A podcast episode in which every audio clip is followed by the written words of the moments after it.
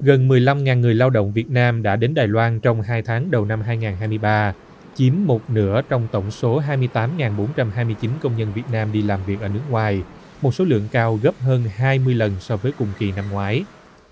Theo thống kê của chính phủ Việt Nam, trong 2 tháng đầu năm 2023,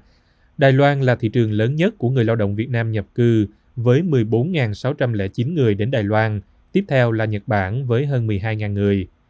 Bộ Lao động Thương binh và Xã hội Việt Nam dự kiến lượng công nhân xuất khẩu sẽ tăng từ 110.000 đến 120.000 người trong năm nay.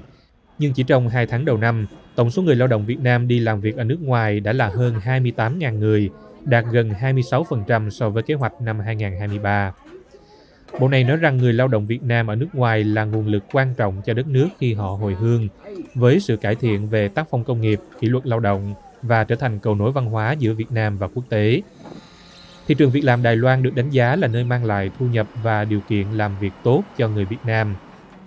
Xuất khẩu lao động được xem là một lĩnh vực góp phần phát triển nguồn nhân lực, giải quyết việc làm, tạo thu nhập, nâng cao trình độ tay nghề cho người lao động và tăng nguồn thu ngoại tệ cho Việt Nam.